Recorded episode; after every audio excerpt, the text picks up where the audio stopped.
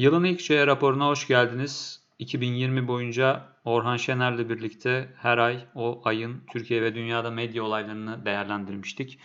Bugün TGS Genel Sekreteri Sayın Mustafa Kuleli ve TGS Akademi Direktörü Sayın Saygıdeğer Orhan Şener ile birlikte hem 2020'de neler yaşadığımızı medyada, Türkiye'de ve dünyada kısaca özetleyip asıl 2021'de Türkiye ve dünya medyası nereye gider, trendler neler olur bunun üzerinde duracağız. Mustafa ile başlıyoruz. Evet Sayın Kuleli ne düşünüyorsunuz? Vallahi çok heyecanlıyım. İlk defa bir podcast'te konuk oluyorum ve daha önemlisi ilk defa bir podcast'i dinleyeceğim. Yani buradan da şu anlaşılıyor. Daha önce hayatımda hiç podcast dinlememiştim. Ee, Hayda. Çok radyo insanı radyo insanı değilim yani. Ya Orhan'ın ee, gündemini de mi dinlemedin? Hiçbir şey dinlemedin de Orhan'ın gündemi bile dinlemedin mi? Yani Nilay'ın nasıl olunduğunu bile dinlemedim. Yani utanç verici bir durum belki ama gerçekten ben çok görsel kültür tüketen biri olduğum için radyo işleri pek yok bende. Maalesef. Buraya bir dakikalık bir sessizlik koyalım. evet, bir South Park sessizliğiyle başlattın.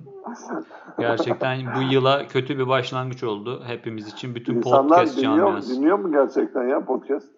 Şu an podcast camiası şokta. E, sandığından çok ama genel olarak sanılandan az. Mesela kaç kişi dinliyor? Ya şimdi zenginin parası podcast'in dinleyicisi sorulmaz. Öyle mi peki? Hayda. Sizin normal yayınlarınız da bu peki laka, yani benim kattığım lakaytlık seviyesinde mi diyor? Aslında biz, bizim seviye bayağı yüksekti şimdiye kadar ve şey e, son derece seviyeli bir ilişkimiz vardı dinleyenlerle ama e, şu işte an... Bugün onu yıkacağız.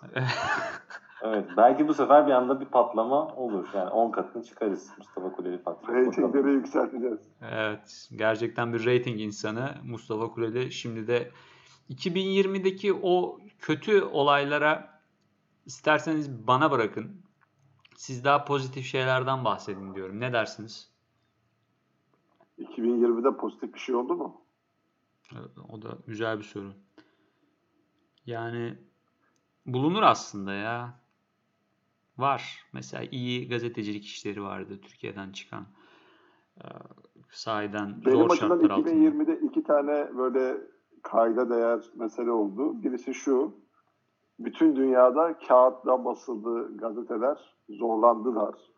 Ama her şerden bir hayır doğar. Bu da dijitalde reklamdan ziyade okurdan para kazanma, okurla bir topluluk kurmanın önemi artık bir kere daha anlaşıldı. Yani görmeyen gözlere, duymayan kulaklara, girilememiş e, kalplere e, girildi. Ve insanlar dedi ki tamam bizim dijitalde başka bir şey yapmamız lazım. Çünkü işte artık bu eski usul kağıtla dağıtma işi koronavirüs salgınıyla beraber iyice zora girdi. Ben bunu olumlu bir şey olarak görüyorum. Türkiye çapında da bence olay şuydu. Olay, Olay TV. Ee, yeniden ana akımda bir bağımsız müteşebbis tarafından televizyon kurulabilir mi sorusunun cevabını aldık. Ee, şu an kurulamıyormuş. Onu gördük. Hayır olarak mı aldınız? Hayır yani müspet ya da menfi. 2020'nin bence Türkiye'deki olayı olaydı. Olay TV'ydi. Evet. Denendi çok iyi niyetle. Yapılmak istendi. Doğru isimlerle, doğru kadroyla, doğru bir yayıncılık anlayışıyla yapıldı. Ama gördük ki e, mevcut iktidar, mevcut ekonomik ilişkiler, müteşebbislerin cesareti falan gibi nedenlerle şimdilik bunun olamayacağını gördük. Bakalım 2021'de yeniden başka insanlar bunu deneyecektir. Başka bağımsız iş insanları deneyecektir. Ee, başarmalarını gönülden diliyoruz tabii. Peki 2021 için Türkiye'de de kalmayalım hatta. Dünya medyası sence nasıl değişir? Trendler ne yönde evrilir?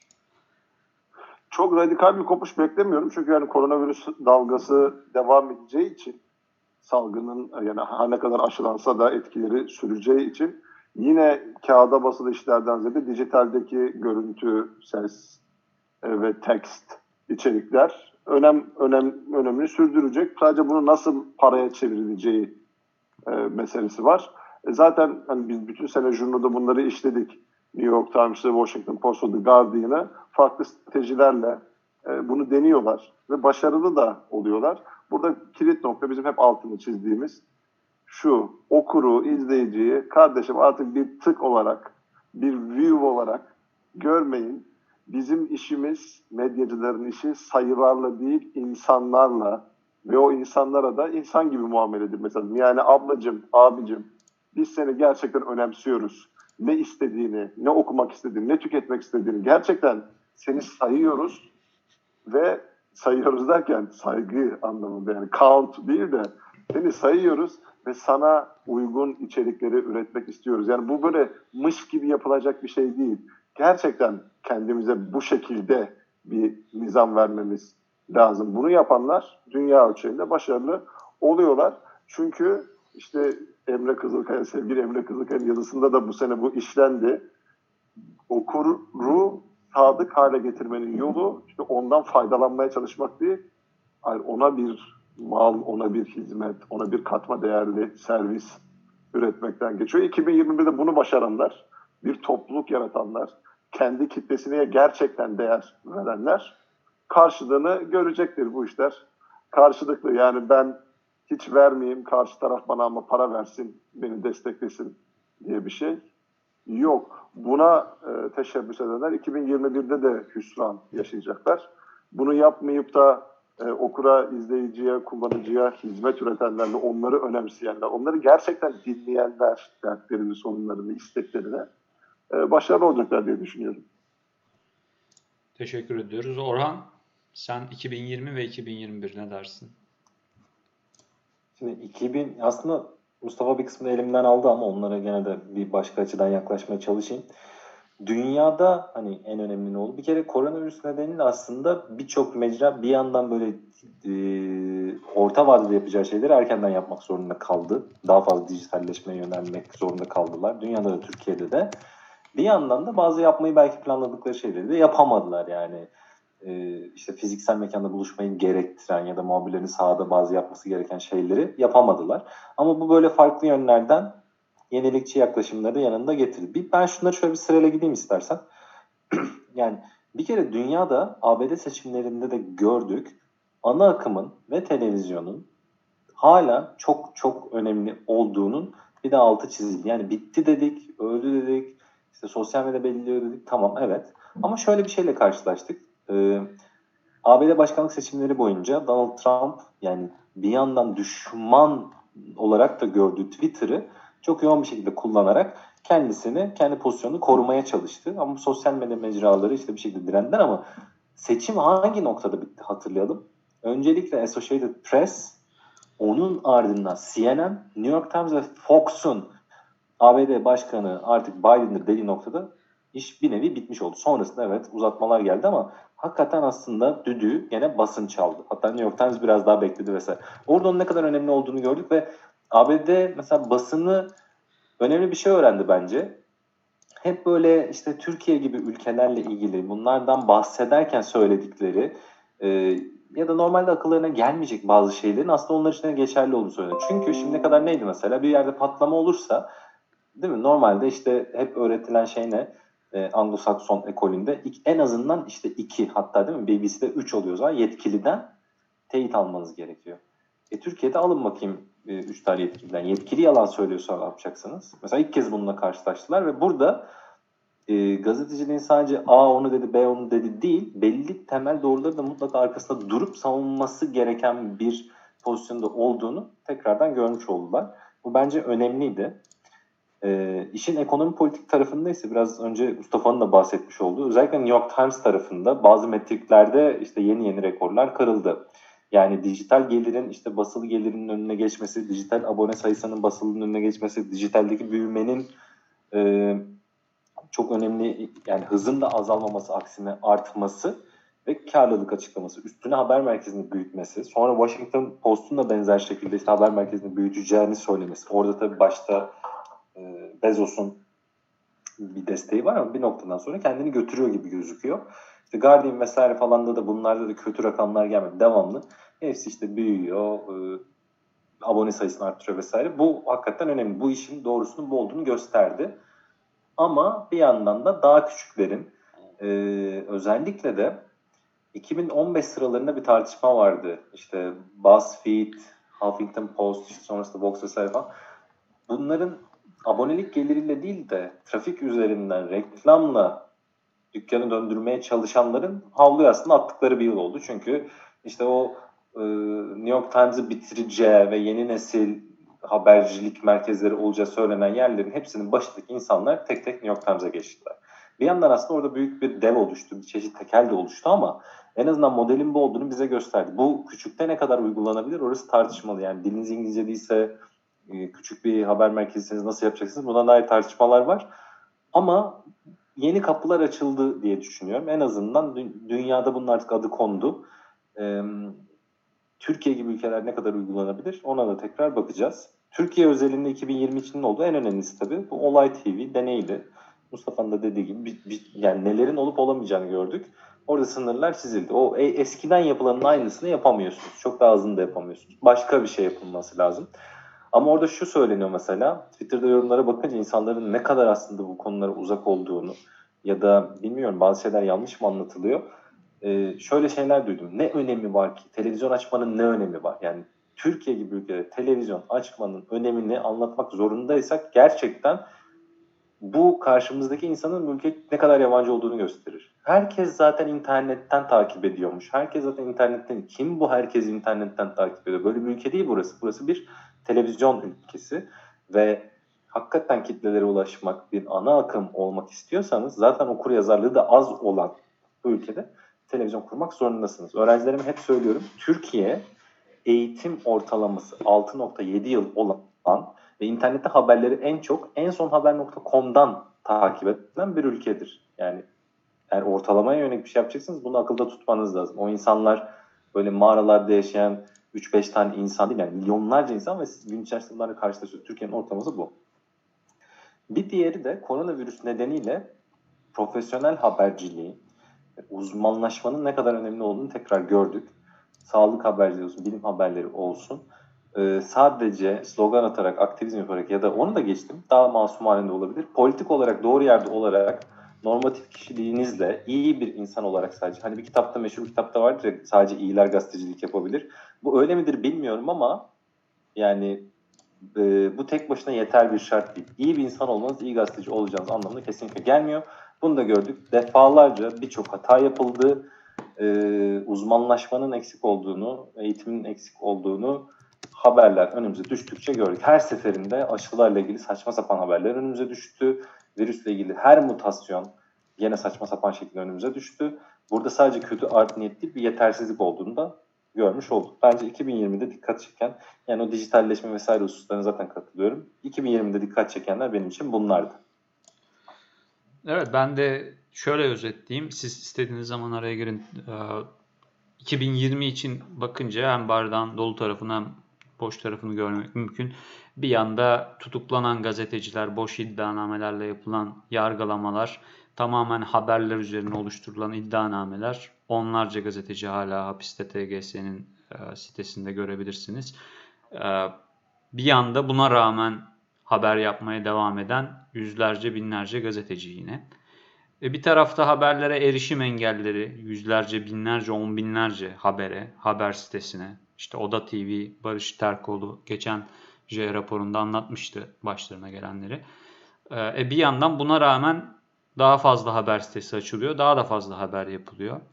Bir yandan dediğiniz gibi Olay TV olayı, Cavit Çağlar iktidar tarafından korkutulup sermayenin geri çekilmesi.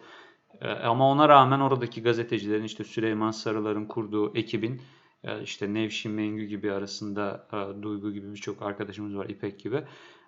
Yine gazetecilik yapmakta direnmeleri ve belki de başka bir platformda bunu yapacak olmaları. Dolayısıyla gazetecilik üzerindeki tüm baskılara rağmen direndiğini söyleyebiliriz. Demokrasimiz için bu bence aslında sevindirici bir şey. Bir yandan tüm bu baskılar kötü ve korkunç görünürken e, bu inat ve sabırın da bir gün meyvelerinin demokrasi adına olumlu bir şekilde alınacağını düşünüyorum. Buradan Olay TV özelinden mesela gidersek diyelim ki Rütük'ten lisans, yayın lisansı alamadılar.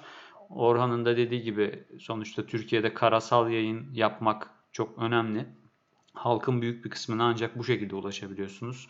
İnternet internet penetrasyonu her ne kadar %80'lere ulaşmış olsa da vatandaşların %80'i internete girebiliyor olsa da o ayda bir kez e, internete girmeyi kapsadığı için düzenli bir haber alışverişini sağlamıyor. Oysa televizyonlar her gün hemen her evde sürekli açık ve orada dolaylı da olsa bir bilgilendirilme süreci oluyor.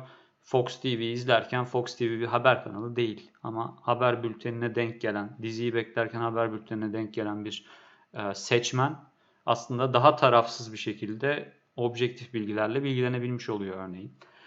E, bu kapsamda aslında Olay TV'nin de Rütük'ten olmasa da işte ilk gelen e, bilgilere göre oradan oradaki arkadaşlardan hiç en azından YouTube gibi bir platformda veya bir başka dijital platformda kendi video platformu üstünde devam edeceğini anlıyoruz. Özellikle de 2021'de bu e, pandemi nedeniyle getirilen işten çıkarma yasağı genel olarak Türkiye'de ekonomi üzerinde mevcut e, işten çıkarma yasağı sona erdiğinde düşen reklam gelirlerinin de etkisiyle birçok gazetenin kapanma, kağıdı sonlandırma, gün sayısını azaltma, belki sadece haftanın birkaç günü çıkma en büyük gazeteler için bile bunlar söz konusu olabilir. Ee, ancak dijital orada bir e, fırsat ve aynı zamanda risk ortamı olarak varlığını sürdürüyor. Ve orada da en risksiz olan haberden çok eğlence medyasına dönük yeni girişimler de görüyoruz. Hani Olay TV haber konusundan bahsetmişken belki onlardan da kısaca bahsetmek gerekir. Son dönemde iki tane e, Türkiye'de bu alanda girişim, büyük girişim kuruldu diyelim. Ee, biri Eksen, Acun Ilıcalı'nın kurduğu Eksen. Yine eğlence ağırlıklı ve tamamen eğlence. Biliyorsunuz Acun Ilıcalı zaten e, TV8'i ilk satın aldığında yaptığı ilk iş haber merkezini kapatmak olmuştu. Ee, onun karşısında da Gain Media diye e, aslında geçen sene hatta 2019'da kurulan ama lansmanını yeni yeni yapmaya başlayan ve 2021'de asıl çıkışını yapması beklenen e, kendi orijinal özgün içerikleri olan bir servis var. Bunların nereye gideceğini 2021 içerisinde göreceğiz ama bu e, SVOD denilen SWOT e, yani abonelik subscription e, video on demand talebe bağlı videoda abonelik denilen türden hizmet sağlayıcıların yani istediğiniz videoyu alabildiğiniz işte Türkiye'de Blue TV gibi ya da işte Netflix gibi uygulamaların daha yaygınlaştığını göreceğiz. 2021 için yapılan bütün projeksiyonlarda medyaya dair takip ettiğimiz yerlerde işte Kantar medya takip ettiğim yerlerden biri mesela. Onun raporunda da bu özellikle e, SWOT platformlarının 2021'de daha yaygınlaşacağı ve buradaki rekabetin artacağı yönünde e, bir beklenti vardı. Tabii medyadaki rekabetin artması çok önemli bir şey. Bence burada aslında devletlerden ve platformlardan, dağıtım platformları kadar önemli olan bir şey e, rekabet. Yani medyada, gazetecilikte de, haber medyasında da, eğlence medyasında da rekabet azaldığında tüketici, vatandaş zarar görür. E, görüyorsunuz mesela Steam örneği. Steam'in karşısına dünyanın en büyük oyun dağıtım platformu Steam. Bir yandan oyun üreticisi aynı zamanda Valve. E, karşısında ne var? Şu anda Epic Games var. Çin sermayeli ve büyük paralar harcayarak e, her gün neredeyse bir ücretsiz oyun yayınlayarak milyonlarca kullanıcıya bir anda ulaşabildi. Steam'in karşısındaki Epic Games. Bunun sonucunda ne oldu? Steam'in oyun fiyatları düştü. Hatta Türkiye'ye olağanüstü derecede düşük fiyatlar uyguluyor şu anda Steam. Yani Amerika'da satın aldığınızda çok daha pahalıya geliyor. Türkiye e, Türk lirasındaki değer kaybını göz önüne alıp Türkiye'de pazar payını Epic'e kaptırmak istemediği için Steam fiyatları düşürüyor. Şimdi haber de piyasası olan bir şey olduğu için son tahlilde bir piyasa ekonomisinde yaşadığımız için bunu tercih edelim ya da etmeyelim, sevelim ya da sevmeyelim. Son tahlilde piyasanın dinamikleri içerisinde çözümler arıyoruz. E bu ortamda aslında serbest rekabeti sağlayacak şartların oluşması en önemli şey. Şimdi orada işte Cavit Çağlar çıkıp Olay TV kurduğunda ya da kendisinin de daha doğrusu da canlandırmak için ek sermaye bulup da böyle bir girişim başlattığında aslında öteki bütün televizyonlar için reklam pastasından alınacak e, korunması gereken bir dilim var orada. Ve bu rekabet son tahlilde tüketiciye yarar. Haber tarafından, gazetecilik tarafından bakarsak bu hepimize vatandaş olarak yarar. Çünkü daha kaliteli haberin, daha nitelikli haberin, daha fazla haberin e, ortada bulunması bizim demokratik süreçlerdeki tercihlerimizin daha sağlıklı olmasını sağlayabilir.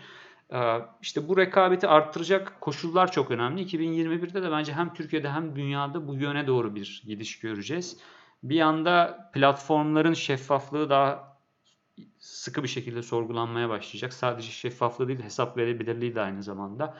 Yani Google gibi, Facebook gibi platformlara hem devletler hem kamuoyu daha fazla siz ne yapıyorsunuz?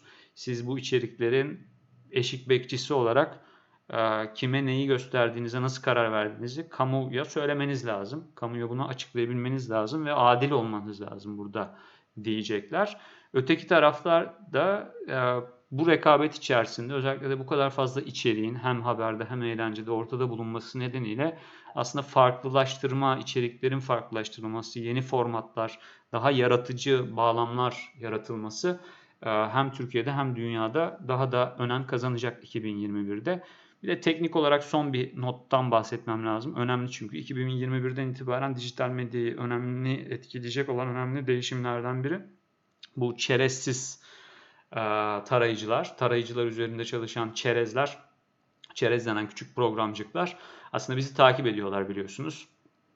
Bir siteye girdiğinizde o sitenin altyapısında, kodlarında çalışan çerez sizin davranışlarınızı kaydedip sitenin size örneğin daha iyi önerilerde bulunmasını, bu reklam önerisi olabilir, haber önerisi olabilir, başka bir şey olabilir, e, sağlıyor. Şimdi Google'ın özellikle force etmesiyle, tabii bundan Google'ın da çıkarı var. Uzun hikaye olduğu için onu bir kenara bırakalım ama e, bu çerezlerin silinmesi ve yasaklanması neredeyse tamamen söz konusu. Üçüncü parti çerezler denilen e, farklı şirketlerin sizi takip etmesini engelleyecek bir düzen. Böyle olunca aslında birçok açıdan içerik üreticilerinin faydasına olacak bir süreç gibi görünüyor. Ama bir yandan da gücü elinde bulunduranların, iktidarın ki buradaki iktidar Google'la Facebook çünkü dijital reklam geliri pastasının üçte ikisinden fazlası onların elinde. Ee, bir yandan da onların işine yarayacak da bir şey olabilir. Çünkü yeni gelecek olan rakiplerin e, bu verileri toplamasını da engelliyorlar bir yandan. Yani kamusal düzen için ya da demokratik toplum için olumlu gibi görünen bir trend 2021'de aslında bizim için pek de olumlu olmayabilir.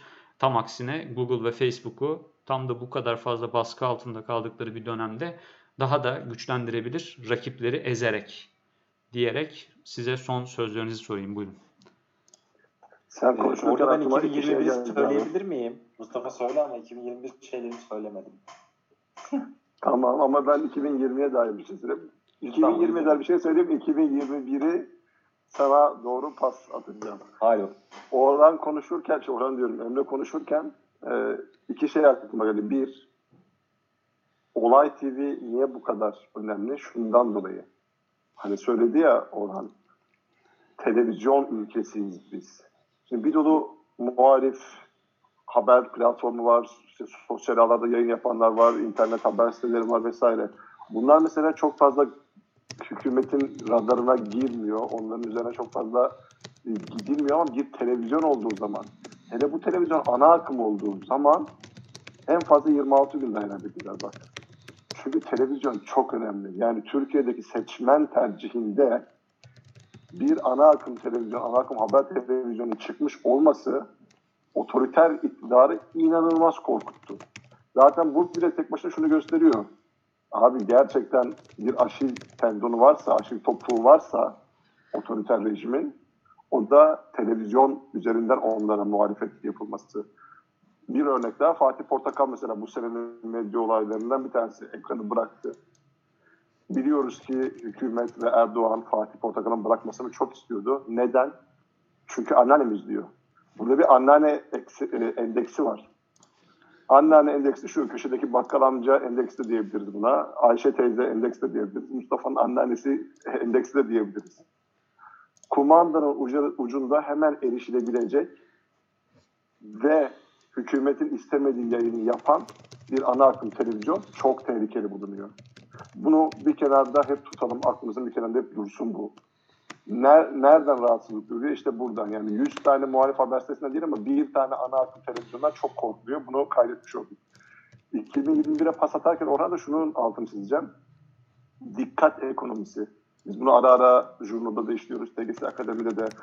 Şimdi Emre oyunlardan bahsederken belki bazı dinleyiciler şey demiştir. Ne alakası var şimdi oyunlar mı oyunlar hani siz habercilik konuşuyordunuz.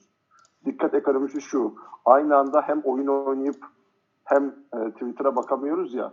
Hem Netflix'te bir dizi izleyip hem aynı zamanda Cumhuriyet.com.tr'ye giremiyoruz ya. Dolayısıyla o ekranda ne göreceğiz, ne dinleyeceğiz ya da ne oynayacağız. Bunların artık her biri birbirinin rakibi. Dolayısıyla haberciler de artık şöyle düşünmeye başlamalı. Benim rakibim sadece X haber sitesi ya da B televizyonu değil. Aynı zamanda insanların ilgisini, ekranda ilgisini çeken her şey. Dolayısıyla habercilik yapıyorsak da hep daha inovatif, hep daha kreatif, hep daha orijinal işler yapmak gibi bir baskı altına giriyoruz. Ee, ancak öyle insanların dikkatini çekebiliyoruz diyerek pası Orhan'a doğru bırakayım. Teşekkür ediyorum muazzam pas için. Hakikaten ilgi ekonomisi, attention ekonomi çok yani çok çok çok önemli. Bunu ben bütün derslerde hakikaten örnek olarak veriyorum. Yani Netflix CEO'suna sorulduğunda işte sizin en büyük rakibiniz olan HBO bütün ödülleri topluyor ne diyorsunuz? Netflix CEO'su bizim en büyük rakibimiz HBO falan değil. Fortnite demişti yani PUBG benzeri işte bir mobil oyun. Yani Netflix bunu böyle görüyorsa tabii ki bir haber mecrası hayli hayli böyle görmek zorunda. Çünkü internette tonlarca ücretsiz ve eğlenceli yapabileceğiniz şey var. Telefonunuzdan girip yapabileceğiniz. Candy Crush oynamak mesela. E, öbür tarafta ise habercilerin sunduğu şey zaten haberlerin ekseriyeti kötü. Formatlar da üstüne sıkıcı olunca bir de para istemeye kalkarsan iyice insanları tabii yani çok zor bir şeyle uğraşıyorsun. Ama bir yandan da şimdi şu, şu 2020'de olan ve 2020'de devam edecek bir şeye de bağlayarak devam edeyim. New York Times bunun nasıl yapılacağını biraz bize öğretiyor aslında. Bütün dünyaya öğretiyor. O da nedir? Emre de zaten değindi. Alışkanlık. Bir alışkanlık yaratmak. Yani belli bir haber mecrasının günlük haber de değil, enformasyon tüketimimizde, medya tüketimimizde bir alışkanlık yaratacak şekilde yerleşmesi. Buna da nasıl ulaştılar? İki şeyle. Bir, e-mail bültenleri. Yani en çok alışkanlık yaratan şeyin bu olduğu söyleniyor. Onlardan birinin bu olduğu söyleniyor ama ikincisi podcast. New York Times'ın The Daily'si şu an New York Times abonesinden daha fazla dinleyiciye, aboneye sahip. Ve gazetenin de böyle sol üst köşesinde e, adı geçiyor. E, ana sayfaya da girerseniz orada işte Michael Barber'ın adını görüyorsunuz. Adam bir star oldu yani. Gerçekten sesi de biraz böyle değişik falan. E, büyük hayranları var ve en çok New York Times abone getiren şeyin de bu podcast yayını, günlük The Daily olduğunu e, görebiliyoruz. Buraya yatırım gittikçe de artacak batıda. Türkiye'de Mustafa sordu hani podcast dinleme falan şu anda pek dinlenmiyor açıkçası. Az. Ama son iki senede bir canlanma var. Orada ben hala bazı haber mecralarını bu işe niye el atmadığını merak ediyorum. Çünkü evet Türkiye'nin televizyon toplumu vesaire o kitlelere ulaşamıyorsunuz ama sadece bir podcast'ta ulaşabileceğiniz geniş kitleler var ve bunu bazı haber mecralarının ben kaçırdığını düşünüyorum. Çünkü hala hazırda muhabirim var, haberi yapıyorsun. Günlük olarak o haberi sesli şekilde muhabire düzgün bir tabii podcast sonuçla birlikte aktarmak mümkün. Ve bunda bir gelecek olduğunu düşünüyorum. En azından denemeye değer olduğunu düşünüyorum. Çok büyük bir mali yatırım yok ama nedense böyle şeyler bize e, bilmiyorum hep geç geliyor. Yani gazet bizim bu haber mecralarımız, tırnak içinde muhalif ya da bağımsız diyebileceğimiz haber mecralarımız hala kendilerini bir Twitter hesabı zannediyorlar.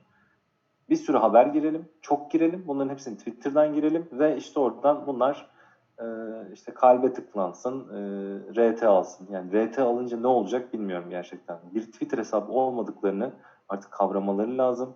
Sadece reklam gelirleri dükkanın dönmeyeceğini anlamaları lazım. Dünyadaki bir trendten bahsedeyim. Orada gene Türkiye'ye bağlamaya çalışacağım. Substack dünyada hakikaten önemli bir e, bu, bu sene önemli bir yer aldı. Nedir? Birçok önemli gazeteci ya da uzman kendi yazdıkları, çizdikleri mecralardan ayrılıp mail kendi mail bültenlerini başlattılar ve bunu bir Substack platformu içerisinde bir ödeme duvarının arkasına koydu çoğu. Zeynep Tüfekçi vesaire de yaptı bunu ama e, birçok tanınmış ünlü uluslararası gazeteci de yaptı. Şimdi Substack'in kurucusunun e, mülakatını dinledim. Enteresan bir yere gidiyor. E, bu platform mu yayıncı mı tartışmasını baştan tekrar yaşayacağız ve daha derinlemesi yaşayacağız. Çünkü Substack bir yandan bu yazarlara editör desteği veriyor. Bir yandan avukat desteği veriyor. Bazı temel kuralları da var ama şu anda ne yayınlanır ne yayınlanamaz gibi bir şeyde karışmıyorlar ve bir ana sayfası da yok. Yani algoritma sizin önünüze şunu da takip et diye gibi bir öneri çıkarmıyor. Sizin eski usul kendinizin gidip bulmanız ve o e, mail bültenine üye olmanız lazım. Bu önemli bir deneme. Ben başarısız olacağını düşünüyorum ama önemli deneme. Aralarından bazıları gerçekten sürdürecektir ama gazeteciliğin genel anlamda bu şekilde icra edilebilmesi mümkün olduğunu zannetmiyorum. Ama buradan çok fazla şey öğrenilecek. Türkiye acaba benzer şeyler sıçrar mı eder mi? Türkiye'nin önünde çok engel var. Bir, hani içeriye para vermenin çok kötü kabul edilmesi. E, iki, online ödeme sistemlerinde bazı zaaflar, PayPal gibi şeylerin olmaması falan. Ama buradan öğreneceğim şeylerin çok olduğunu düşünüyorum. Orada Exynos'un ben de not almışım. Hakikaten konuşmak lazım. Yani şimdi baktım ek sözlükte neler yapmışlar. Twitter'da baktım neler yazmışlar. Şöyle bir şey var.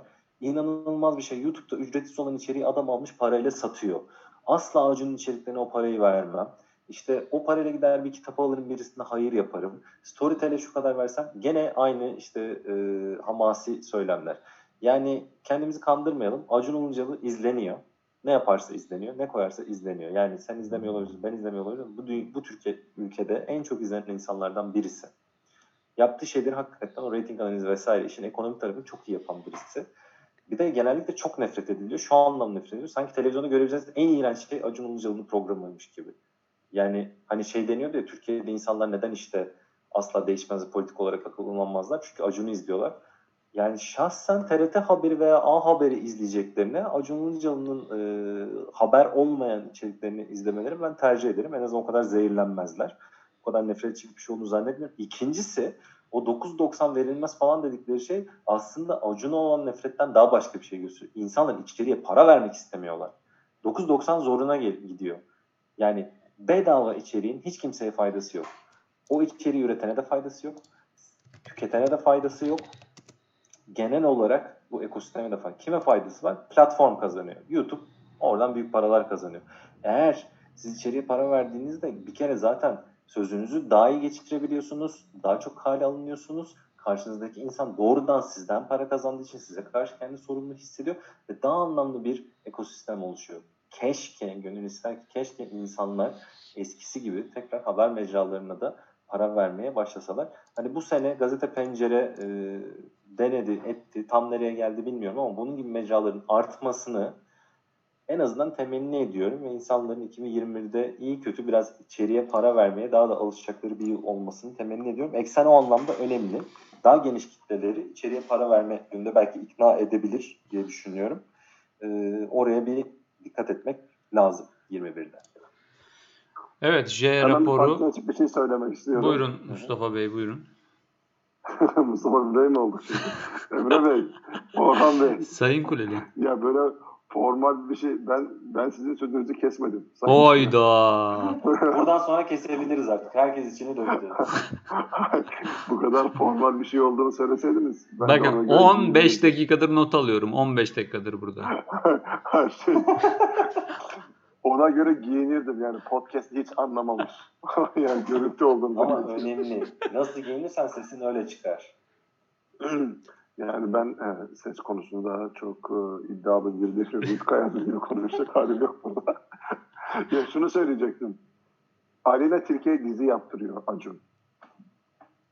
Ve Aleyna Tilki Türkiye'de en fazla YouTube videoları tıklanan, Spotify'da en çok dinlenen rapçileri saymazsak e, popüler kültür figürü. Tabii ki insanlar Aleyna Tilki'yi izlemek için para verecekler. Ya da Netflix'te bir başkadır izlemek için tabii ki para verecekler yani. Burada muhalif, eleştirel, alternatif diye kendisine adlandıran gruplara şunu sormak lazım. Şimdi sizin bir Yılmaz Güney'iniz olsa 70'lerde Tarık Akan'ın yaptığı Maden filmi gibi filminiz, Şerif Gören gibi, Atıf Yılmaz gibi yönetmenleriniz olsa elinizde, Zülfü Livaneli gibi müzisyenleriniz olsa bu platformlar size hayır demeyecek ki. Yani sen istediğin bir senaryo yaz. Senin Netflix'te madenci hikayesi anlatan bir film yapman ve o filmin çok izlenmesi de mümkün. Burada sorun mecralar ya da platformlardan ziyade özellikle muhalif taraftaki insanlar için söylüyorum bunu. Sen ne üretiyorsun? Bir ona bakalım yani. Yani bugün Yılmaz Güney yaşasaydı ve bir film çekseydi Netflix'te bunu insanlar izlemeyecek miydi? Yo izleyecekti. Para da verecekti buna. Soru şu. Senin yeni Yılmaz Güney'in var mı? Senin bir tane daha Zülfü Livaneli'nin var mı? Senin bir tane daha Yaşar Kemal'in var mı? Varsa korkacak hiçbir şey yok. yok. Bu yeni ekosistemde bu değerlerinle yazılı, sözlü, görsel sen yine mesajlarını topluma iletebilirsin. Bence burada bir tıkanma ve kriz yaşanıyor.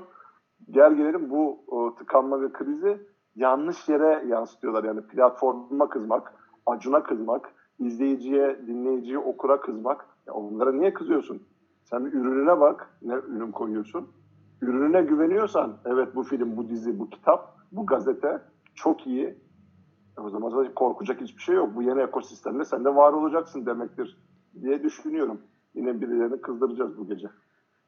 Evet yani son ben de şöyle toparlayayım. Şimdi aslında tamamen kapatacaktım ama e, bu konu önemli olduğu için en azından şunu da söylemek lazım. Burada sermayenin rolü ne? E, ve içerik deyince ne tür içerikten bahsediyoruz? Ben biraz önce konuşurken de o ayrımı yapmaya çalışmıştım. Haber ya da katma değerli bilgi diyelim haberin de ötesinde. Öteki tarafta da tamamen eğlence içerikleri. Bir de bu ikisini harmanlayan infotainment denilen şeyler de olabilir. Ee, ama bir tarafta eksene baktığımızda Acun Medya'nın burada sermaye tarafında çok büyük miktarlarda amiyane tabirle para yakarak uzun süre zarar etmek pahasına daha büyük bir kitleye uzun vadeli olarak erişmek uğruna bir şeyler yapabileceğini görüyoruz. Çok büyük bir halkla pazarlama kampanyası başlatmış durumdalar. Yani karşısında işte örneğin Gain, Gain Turkey girişiminden bahsetmiştim. Yani onun başında da sahibi de Gözde Akpınar eski e, filli boyayı filli boyanın sahibiydi onu sattı Japonlara. Oradan ben bildiğim kadarıyla uzaktan gördüğüm kadarıyla haberlerden takip ettiğim kadarıyla aslında o, o parayla şu an bunu kuruyor ve nitelikli içeriklere de yatırım yaptı. Mesela bizim Hürriyet'te beraber çalıştığımız senelerce Vedat Milor gibi isimlerin de içerik ürettiği ama daha mobil odaklı bir girişim o. Bir de platform tarafına da bakmak lazım.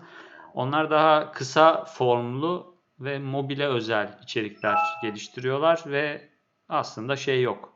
Yani haber ikisinde de yok. Haber diye bir şey yok. İçin içinde haber olursa mesela bir belgesel olursa haber belgeseli olursa buralarda yayınlarlar mı yayınlamazlar mı?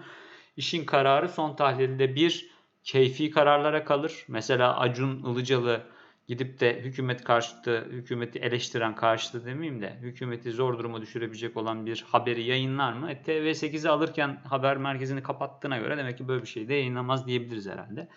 Ee, öteki tarafta da ya diyelim ki Acun Ilıcalı gibi biri yok. Daha idealist bir sermayedar var ve demokrat. Şimdi Gözde Akpınar'ın Filli Boya zamanında verdiği reklamları hatırlarsak yine mesela ticari şeyler üzerinden konuşuyoruz. Reklam yani. Filli Boya'nın reklamıydı alt tarafı ama işte Atatürk'ü e, Atatürk'le ilgili reklamları 10 Kasım'da falan verdiği e, geniş bir kesimin beğenisini toplamıştı en azından diyebiliriz.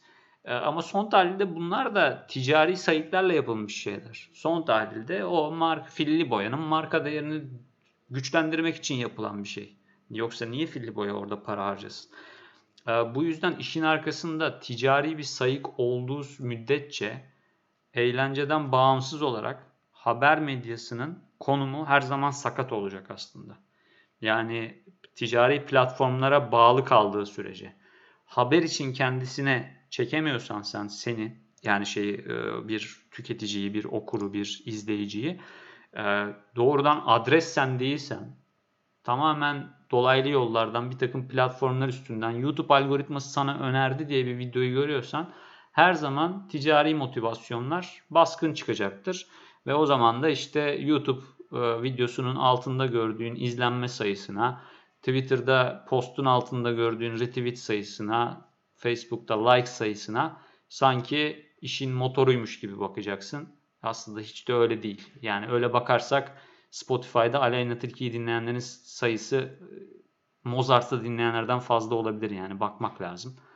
Ee, yani Britney Spears'ı dinleyenler ya da işte Beyoncé'yi dinleyenlerin mesela Mozart'tan daha fazla olduğunu biliyorum. Ona eminim ama Aleyna Tilki'ye bakmak lazım. O bile Britney olabilir. Spears dediğin yaşını belli ettin Emre. Britney Spears'te kötü bir şey söyledim evet. Ben Beyoncé diyeyim. Rihanna diyeyim falan. Yani son tahlilde iş e, o sayılar değil. E, belki eğlence tarafının finansmanına girdiğinde tabii ki sayılar. Hani eyeballs, kaç tane göz buldun, kaç tane kulak seni dinliyor. E, iş reklama dönünce öyle oluyor tabii ki. Çünkü reklam veren kaç kişiye ulaştığına bakıyor. Ama haber tarafında haberin etkisi, haberin kamusal faydası e, ve niteliği bu tür sayılarla öyle kolay kolay ölçülemiyor. Ee, 2021'de de aslında tüm bunların zaten medyanın finansmanı, gazetecinin finansmanı açısından tartışmaya devam edeceğimiz anlaşılıyor diyelim ve kapatalım isterseniz. J raporunun bu bölümünde çok özel bir konuğumuz vardı. Sayın Mustafa Kuleli. Son derece seviyeli giden yaklaşık kaç aydır Orhan herhalde 6-7 aydır oldukça yüksek bir seviyeden ilerlettiğimiz bu tartışmayı farklı bir seviyeye çekti diyerek farklının ne olduğunu dinleyicinin takdirine bırakıyorum. Ee, ve- Halka indirdi. halka indirdi adeta. Evet. Bir, bir dahaki konukluğunu merakla beklediğimizi söylüyorum. J raporunda her ay aslında ayın olaylarını Türkiye ve dünyada tartışıyoruz Orhan Şener'le birlikte.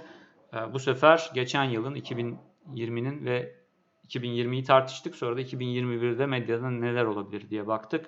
Çok teşekkürler. Çok iyi bir 2021 diliyoruz size. İyi seneler. İyi seneler.